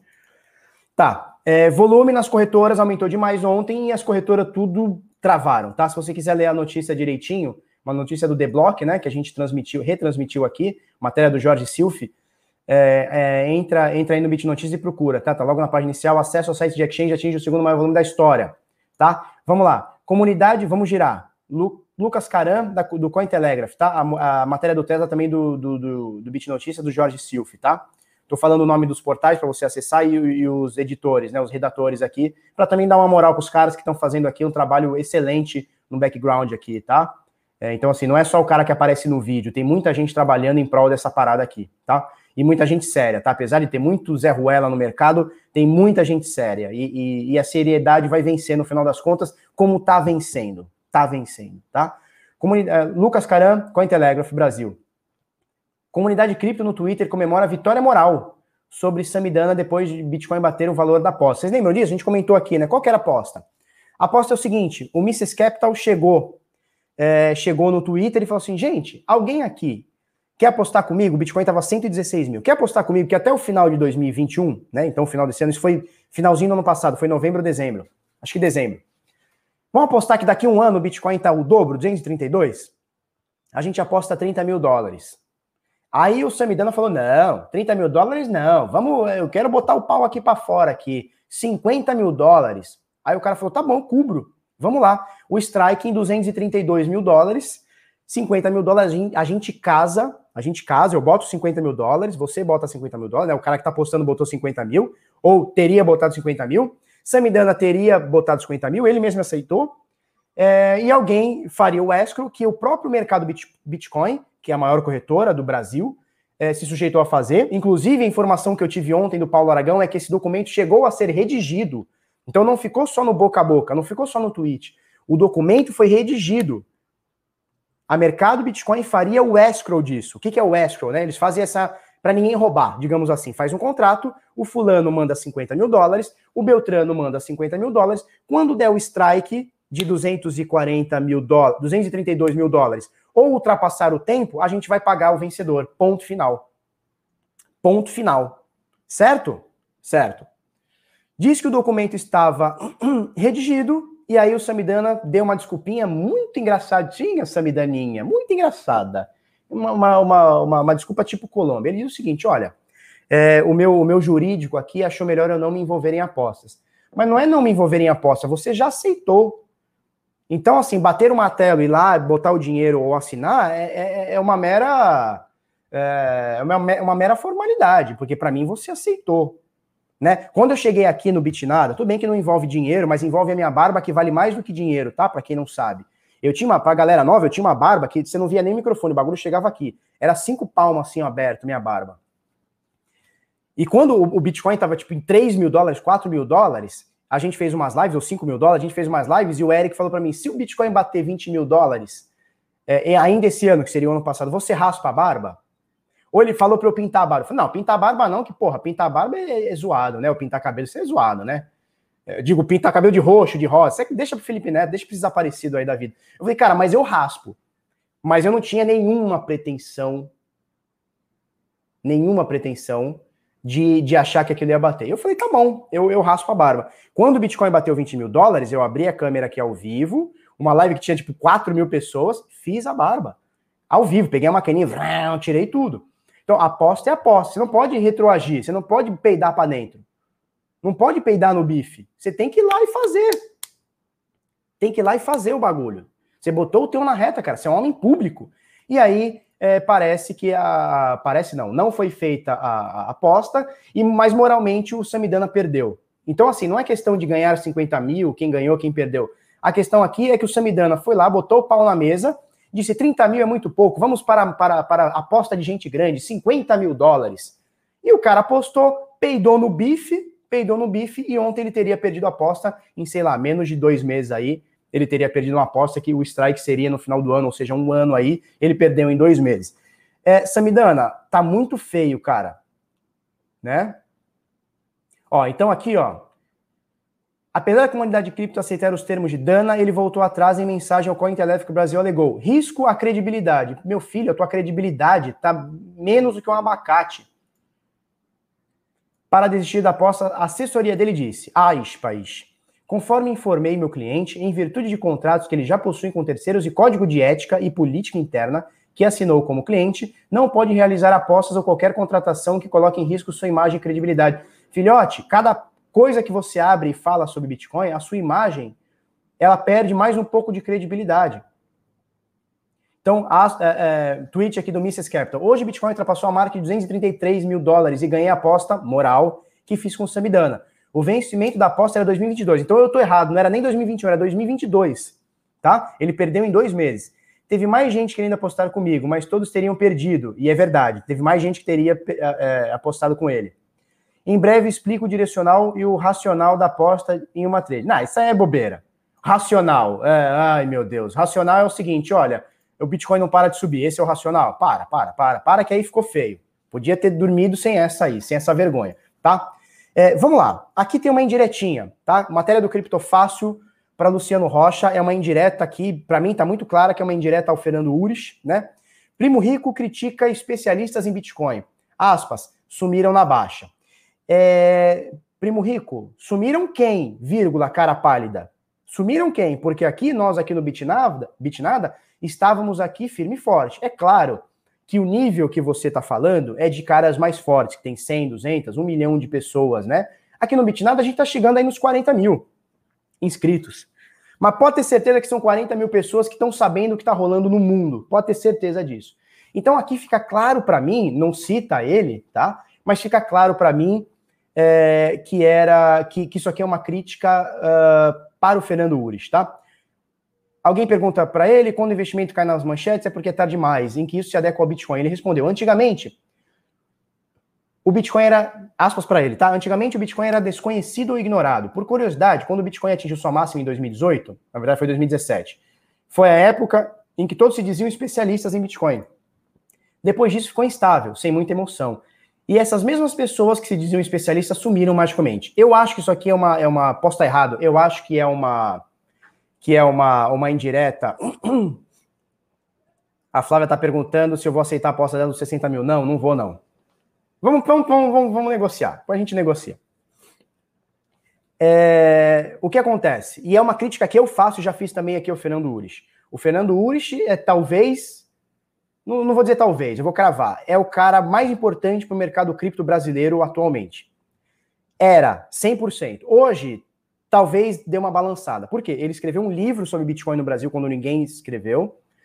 Quando o Bitcoin estava ali em 2017, ele falava, o canal dele era só sobre Bitcoin, ou majoritariamente sobre Bitcoin.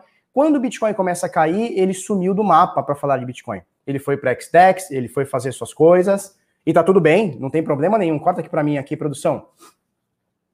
É...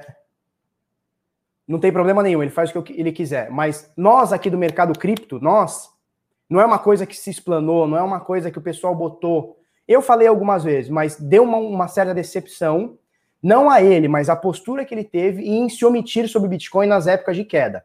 Veja, é, fica muito. Eu, é, assim, eu quero. Deixa eu concluir meu raciocínio, tá? Antes de vocês acharem que eu estou fazendo uma, uma crítica a ele. Não é isso, tá? Ou, ou ah, Fernando Uri. Não, não é isso. Eu estou falando o seguinte: isso é um fato. Ele falava sobre Bitcoin, ele e o Fraga foram os principais, ele, Fraga, Safira e Félix. Tem uma galera aí, mas ele foi o cara que se mais, mais se destacou por ser é, um cara que entende muito, não só de Bitcoin, mas também como economia e um cara que escreveu um livro, ele tem uma publicação. Há anos atrás ele tem uma publicação.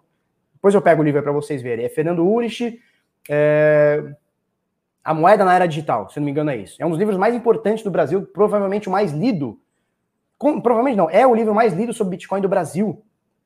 Em 2018, quando deu aquela baixa, 2018, 2019, ele simplesmente parou de falar.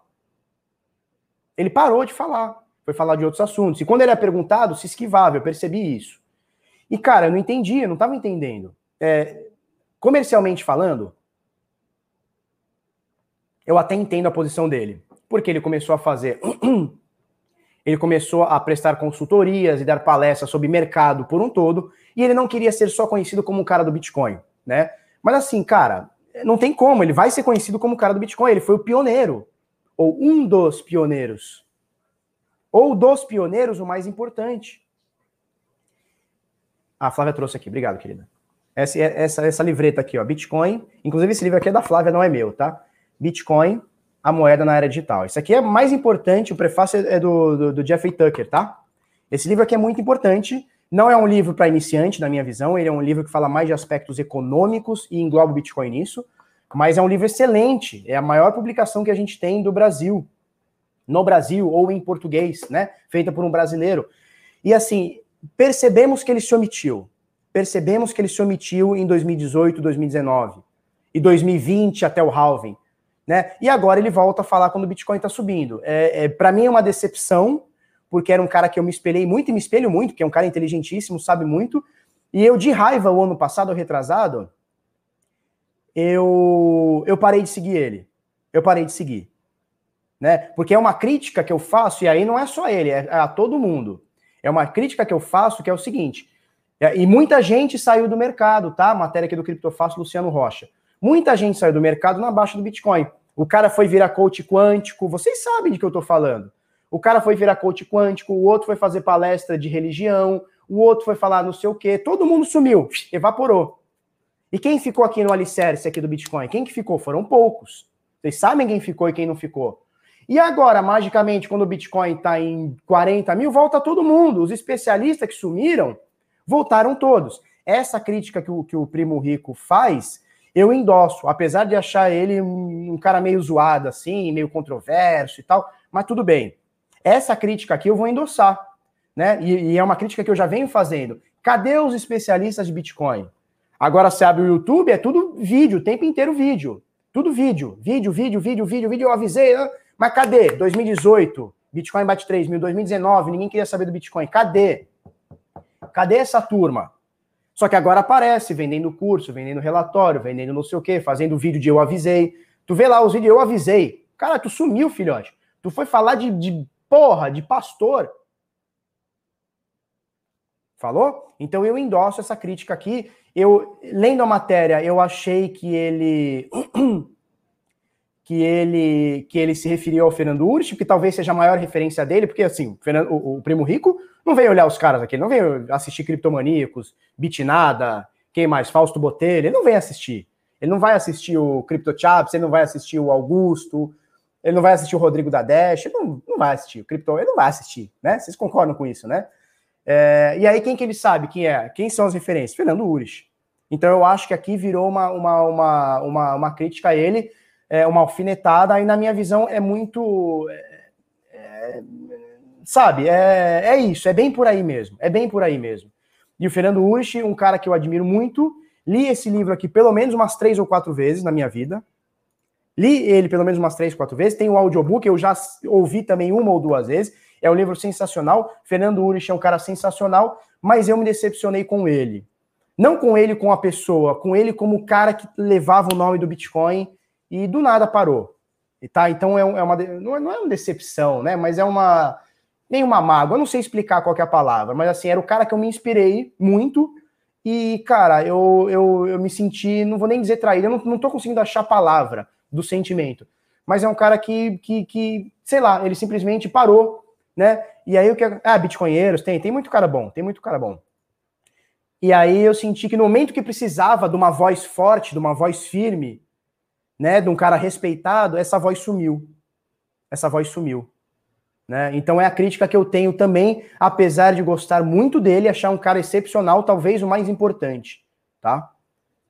Ele defende o Bitcoin. Cara, eu não tô falando que ele não defende, mas no momento que precisou, no momento que estava todo mundo desdenhando do Bitcoin, isso aí, ele quebrou minha expectativa negativamente, infelizmente. Infelizmente. Infelizmente, ele quebrou minha expectativa negativamente. É isso aí. Gabriel achou o termo certo aqui. É, não é que ele não defende o Bitcoin, não é isso. Tá? Não é isso. É que no momento que precisou, ele não defendeu. Essa é minha mágoa, ou, é, ou, é, ou essa foi a minha expectativa. E é aquela coisa, né? A expectativa é minha.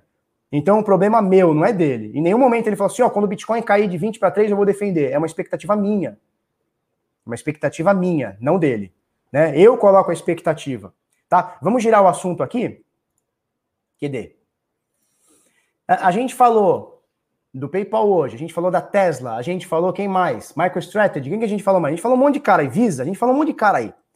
1,8 bilhão de reais, bilhão com B, tá? Em Bitcoin. Mais uma vez, mais uma empresa quer investir. Matéria do Criptofácil, Lorena Amaro, tá? Então, olha só, Bill Myler é, planeja entrar para a lista de empresas que investem em Bitcoin.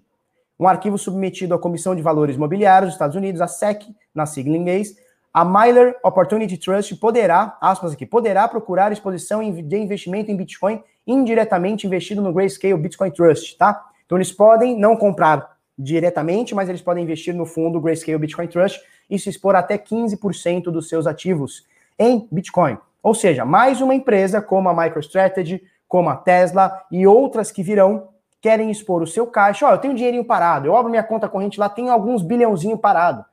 Nós vamos se expor ao Bitcoin. Não tem o que fazer com esse dinheiro, não dá para investir, não queremos pagar dividendos. Nós vamos investir esse dinheiro. Como? Com Bitcoin. Então eles podem botar até 15% de seus ativos, o que pela conta aqui dá mais ou menos 337 milhões de doletas. Ou quase 1,8 bilhões de reais na cotação. O fundo mantém mais de 2,5 bilhões de dólares em ativos sob gestão e quer se expor em até, não quer dizer que é tudo, que vai ser os 15%, mas em até 15%. Pode ser meio por cento, que pula para 3, que pula para 5, depois baixa para 4, depois vai para 8, até 15% eles estão pedindo autorização da SEC aqui para poder fazer isso, para poder pegar o seu dinheiro e investir na, no fundo da Grayscale, que é um trust de Bitcoin. O bagulho é louco. Bagulho é louco. Corta para mim aqui. Vamos trocar uma ideia? Vocês entenderam a minha posição sobre o Fernando Ures, que eu falo aqui publicamente, já tinha falado outras vezes? Vocês entenderam, né? Deu, deu para entender mais ou menos? O que que, o que que eu quis passar? Para não virar diz que me diz que neguinho sai postando no WhatsApp dele ou sei lá onde. O Bitnari está falando mal de você. Não é isso. Não é isso. Ah, porra, isso aqui é um livro de cabeceira sobre Bitcoin e economia. Isso aqui é um livro que você tem que ler todo ano. Todo ano, todo ano. Certo? O que, que a turma está falando aí? Vamos, vamos trocar uma ideia.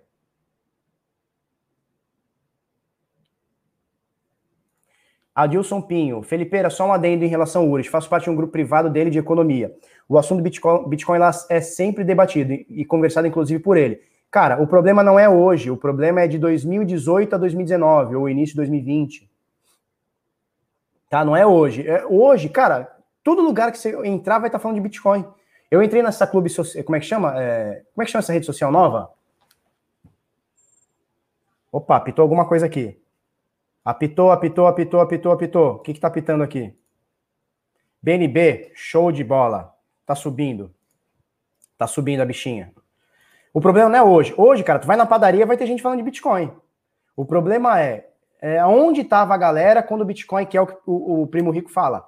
Onde estava a galera, os especialistas do Bitcoin, quando ele saiu de 20 para 8, para 3? Clubhouse, é isso aí. É isso aí. Eu nem sei o que eu tava falando do Clubhouse. Mas, cara, tu entra no Clubhouse, eu não sei se é porque tem a ver com os meus interesses, né? Mas entra no Clubhouse, cara, é só discussão sobre Bitcoin. Discussão no, no bom sentido, né?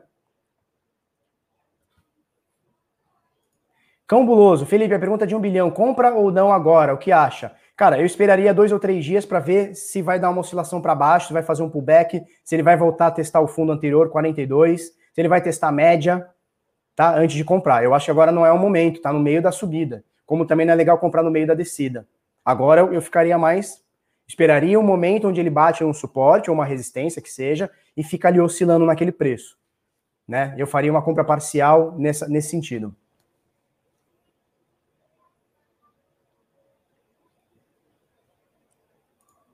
A Márcia Raquel diz o seguinte: acho que as expectativas foram projetadas em cima do Urich e ele não correspondeu às expectativas na época que o Bitcoin estava em baixa. Não quer dizer que ele não apresente um bom trabalho, não. O trabalho que ele faz é inquestionável. Os debates que ele fez pré-hype, né? Então, pré-2017 ou pré-2018, que seja, é, são inquestionáveis. Esse livro aqui, ó, é inquestionável. Isso aqui é uma publicação que. Isso aqui é para enquadrar botar na parede. Sacou? Então, o trabalho dele é inquestionável. Não, não tem o que falar.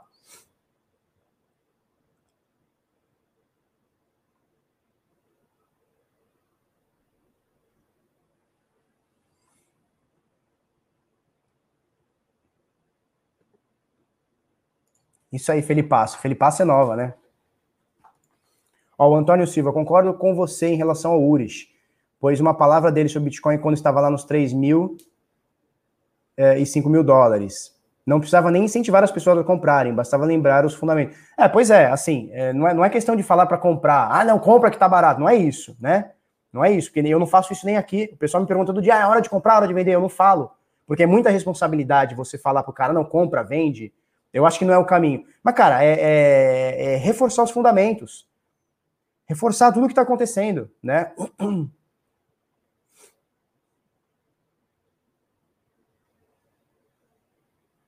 O que acha da SFP? É uma boa ideia a longo prazo? Cara, não sei o que é SFP. Não tô ligado o que é SFP. É uma moeda nova? Não tô ligado, não.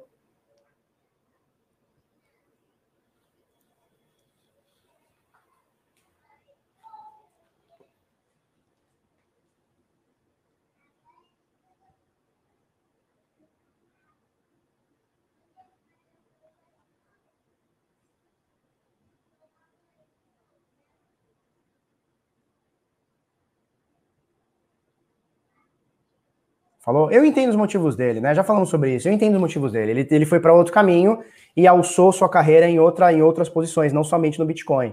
E talvez ele não queria ser conhecido como o cara do Bitcoin. Talvez seja isso, né? Ou, ou aliás, ou somente o cara do Bitcoin. Não sei. Talvez a intenção dele foi, foi, é, sei lá, fosse o cavalo de Troia. O cara que falaria sobre mercado e lá dentro do mercado, pumba, ele joga a bomba do Bitcoin. Não sei, né? Não sei. Pode ser também.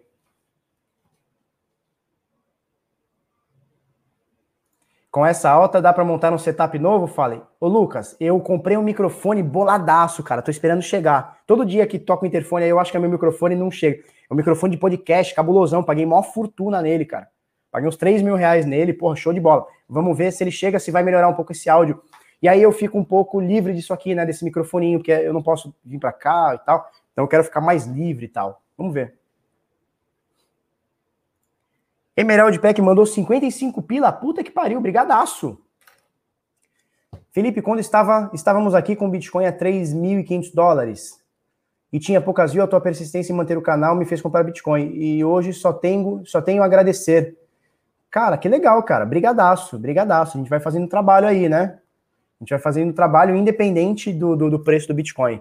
Assim, para mim hoje não faria diferença nenhuma se o Bitcoin hoje tivesse 3 mil dólares ou 45 mil dólares. Para mim não faz diferença nenhuma.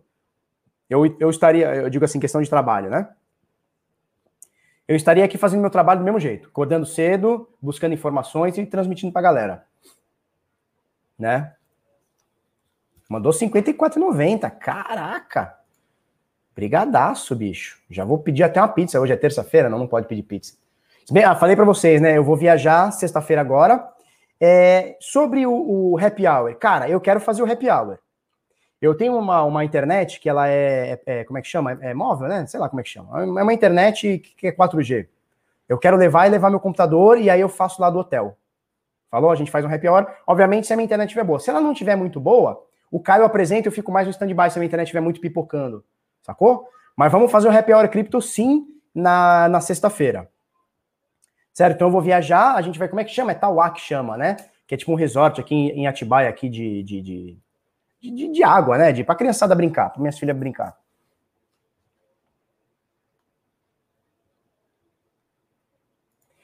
Felipe, o Pizza Day esse ano, teremos algum evento? Ah, com certeza tem, cara. Toda, corre... Toda corretora não, mas é, sempre as corretoras fazem um, um, uma parada legal, né? Manda pizza para quem tá precisando. Sempre tem uma ação nesse sentido, sempre tem. Sempre tem uma ação nesse sentido, então com certeza vai ter. E por conta da, da pandemia, né? Se vai ser uma ação mais, é, mais comedida, mas com certeza vai ter. Todo ano tem. É, é uma data, é a data do Bitcoin, né? Eu acho que é a data mais importante, inclusive, né? Olhando hoje, é, o, o, Bitcoin Pizza Day é a data mais importante, é, acho que até mais do que a criação do white paper, o lançamento do white paper do dia 31 de agosto, 31 de outubro de 2014. Caralho, tô errando tudo. 31 de outubro de 2008. É, 31 de outubro é a data das minhas filhas. 31 de outubro de 2008, lançamento do white paper. 3 de janeiro de 2009, início da rede Bitcoin, né? é, 9 de janeiro, é, início do, do, primeiro bloco, né? Do, do, bloco 1, não o zero, bloco 1. Então eu acho que o Pizza Day é, é a data mais importante, porque ela, ela põe o marco, e dia 11 de janeiro é a data do tweet do, do, do Ralph Finney, né? Que ele põe no, no, no é, 11 de janeiro de 2009, que ele põe no, no, no, no Twitter assim, é running Bitcoin, né? Então Bitcoin está rodando. Muita gente acha que ele é o Satoshi também por conta disso, por ser o cara que está lá no, no, no início e tal. É, mas eu acho que o Pizza Day é a data mais importante, porque ela, ela, ela deixa muito emblemática, ela marca muito o dia que fizemos a primeira transação com Bitcoin na história. Tipo, uma troca. Não uma transação eu, você, você para mim. Não, uma troca. Toma, me manda duas pizzas, me manda duas pizzas, que eu te mando 10 mil bitcoins. É isso, né? É, porque o que acontece? O Vitor Hugo falou, confundi o aniversário da filha com a data do Bitcoin, porque minha filha nasceu no dia do paper do Satoshi, só que não foi em 2008, foi em 2014. Dia 31 de outubro, né, 31 de 10 de 2008, o Satoshi lançou o white paper. E 31 de outubro, a mesma data, só que em 2014 minhas filhas nasceram. Então tu vê que o, o, o Bitcoin tá em mim, né? Não tem jeito, ele tá em mim.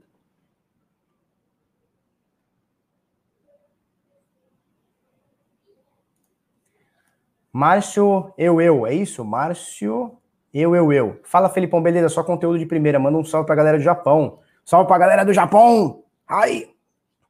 Eu sei contar até 10. Na verdade, eu sei contar até 20, eu acho, japonês. Ichi, ni, sanshi, gohou, shit, hat, kill, jiu. Jiu, it, jiu, ni, jiu, san, jiu, di. Aí eu esqueci. Niu, go, tá. Fiz karatê muito tempo, cara. Pouca gente sabe, mas eu sou faixa preta de karatê, sabia disso?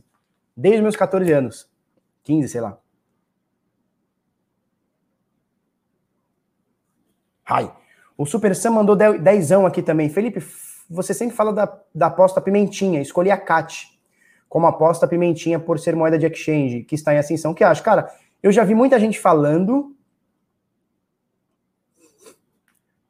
O cara falou inglês com sotaque japonês, é isso, né? E pior, eu não sei nem falar japonês nem inglês, então falei qualquer bosta com algum sotaque, né? É, é isso, né? É, então, assim, Super Sam, sobre a CAT, eu ouvi algumas pessoas falando, eu não eu não faço ideia do que é. Eu ouvi algumas pessoas falar que é uma moeda de corretor e tal, descentralizada. Cara, não fui atrás do que é.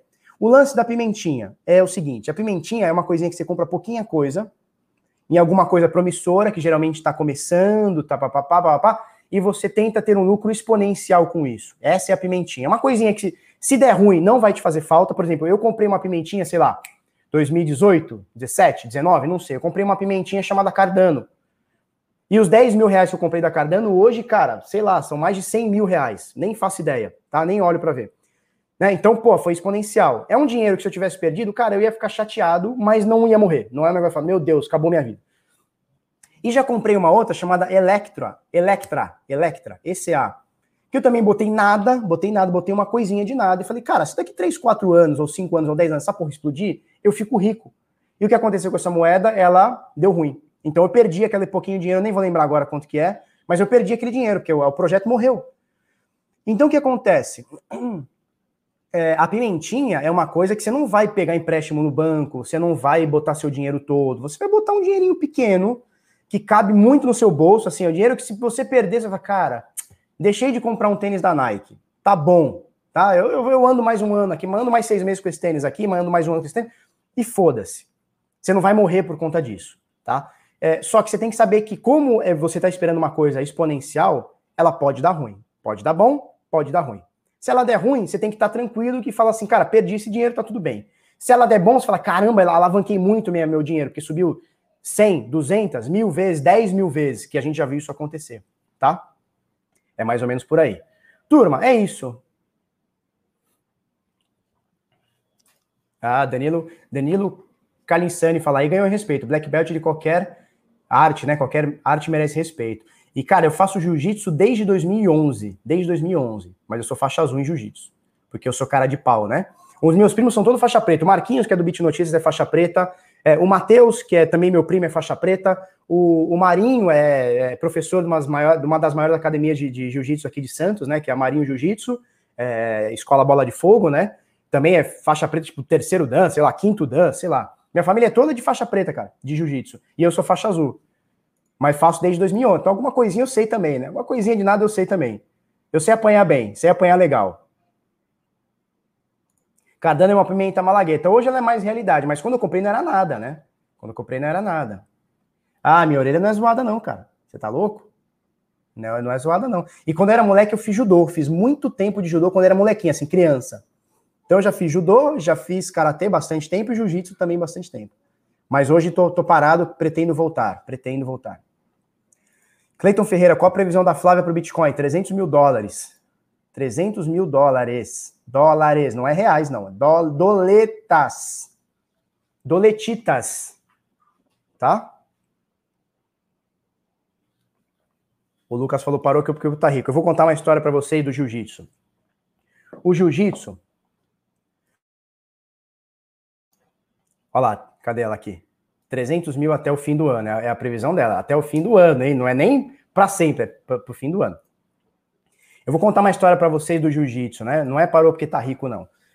O jiu-jitsu ele tem um pequeno problema. Você não engana. Não é que nem o YouTube aqui que eu falo meia dúzia de graça e tô enganando a galera. Não, o jiu-jitsu não engana.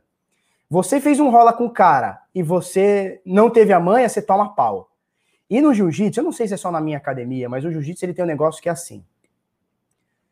Você não pode perder para um cara com a faixa abaixo da sua. Cara, não pode. Você não pode. Você não pode bater, não pode tomar calor de um cara com a faixa abaixo da sua. Por exemplo, eu sou faixa azul. Eu não posso tomar pau de um cara de faixa branca. Não pode. Só que acontece, você para e, porra, eu sou gordinho, né? Eu sou, eu sou pai de família, porra. Sou, sou gordinho. Você para. Quando você volta, cara, você fica seis meses, o teu corpo é, voltou a estaca zero. Só que você pega um faixa branca todo afiado, e o mestre bota você para lutar, o professor bota você para lutar com cara afiado, você vai tomar pau do faixa branca. Então voltar no jiu-jitsu é a pior coisa que tem, porque tu vai tomar calor de todo mundo, por mais que você tenha um pouquinho mais de técnica que o cara, você vai tomar calor do cara, vai bater, vai todo mundo ficar te olhando e falar, porra, perdeu pro faixa branca, não dá. E eu vou te falar, a academia que eu, que eu tô, né, que é a Marinho Jiu-Jitsu, os caras são boladaço, velho. Então não dá para fazer um rala com o cara, você voltando, que você vai tomar calor, teu, teu fôlego vai acabar e você vai bater. Sacou? No karatê, você engana. No karatê, pô, você bate de longe, passa e engana. Agora no jiu-jitsu não engana, não, filhote. Botou para rolar, tomou calor, vai bater.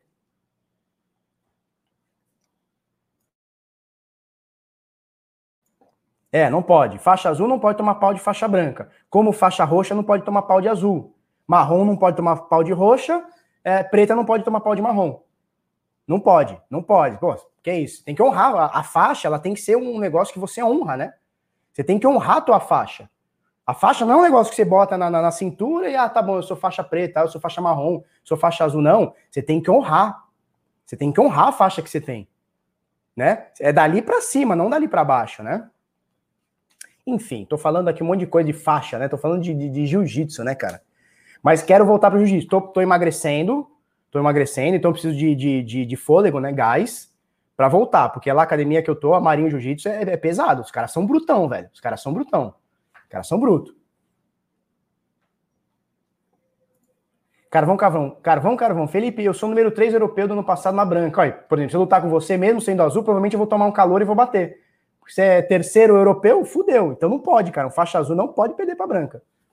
Né? E um roxo não pode perder para azul. Se perdeu, se perdeu, alguma coisa está errada. Né? Se perdeu, alguma coisa está errada. Obviamente, falando mais ou menos dentro de uma, de uma mesma faixa de peso, né? Ó, o Márcio e eu fala que legal, Felipe, sou faixa preta aqui no Japão de jiu-jitsu. Cara, show de bola.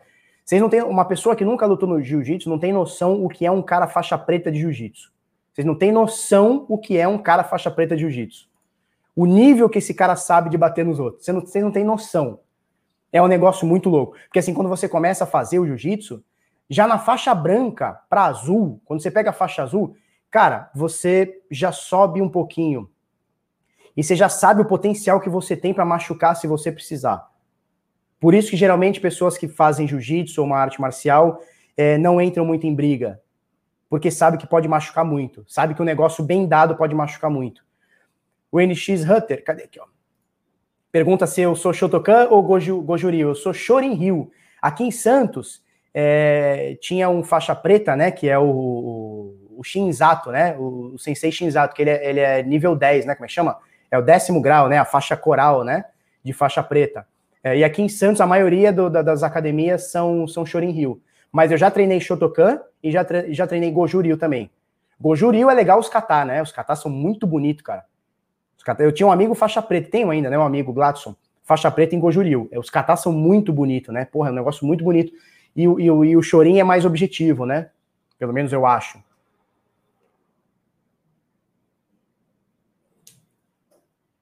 Eu sou faixa preta em remédio. Cara, eu tô tomando vários remédios para emagrecer. É, Chorin, tá? Chorin Rio.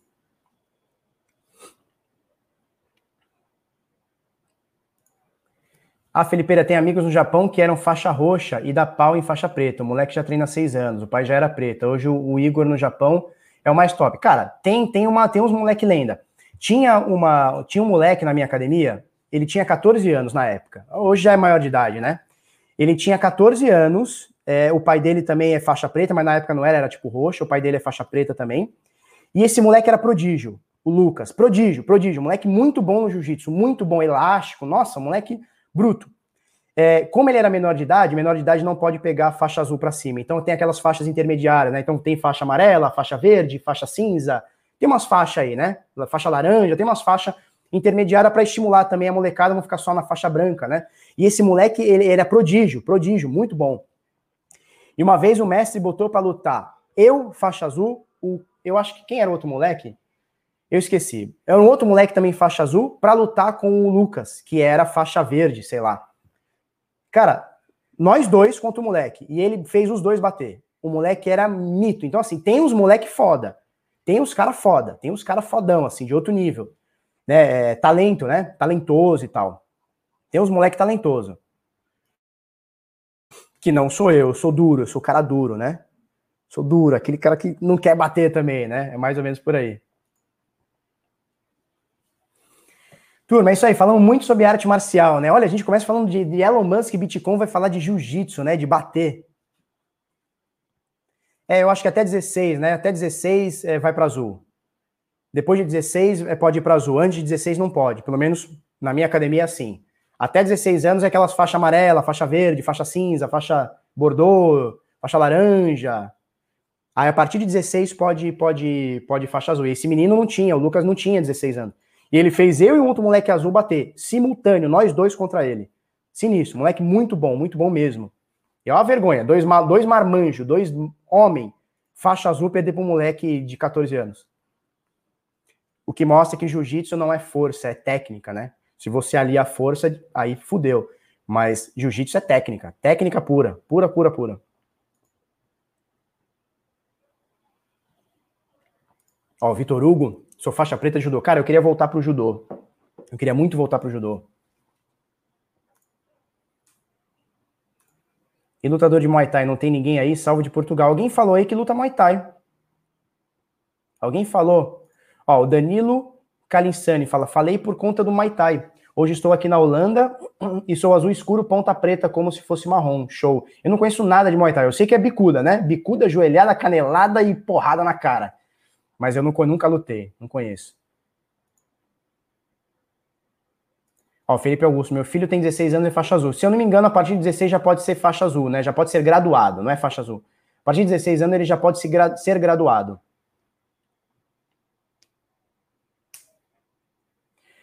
É isso aí, turma. Vamos que vamos, né? Ah, o Cleiton falando pra gente entrar no CoinMarketCap e botar a Tesla lá. Já tem aqui, né? Isso aqui é um meme, né? Cadê aqui? É o meme que eles botaram aqui, né? Pra, pra, pra homenagear a Tesla que tá comprando Bitcoin e tal, né? É um meme. É um memezinho aqui, tá? Obviamente que existe ação da Tesla, né? Você pode, pode comprar lá também, tá? É, é isso. Vamos encerrando, turma? Vamos encerrando, né? Eu só ando de bicicleta e remo de stand-up. Olha só, maravilha. Stand-up é legal, hein? Aqui em Santos tem bastante. É isso aí, turma. Se você gostou desse vídeo, curte, comenta, compartilha com os amiguinhos, se inscreve no canal, coisa no sininho. Agradeço a todos que tiveram aí é, dedicando esse tempo conosco, ouvindo as nossas groselhas. Muito obrigado, um beijo, um queijo.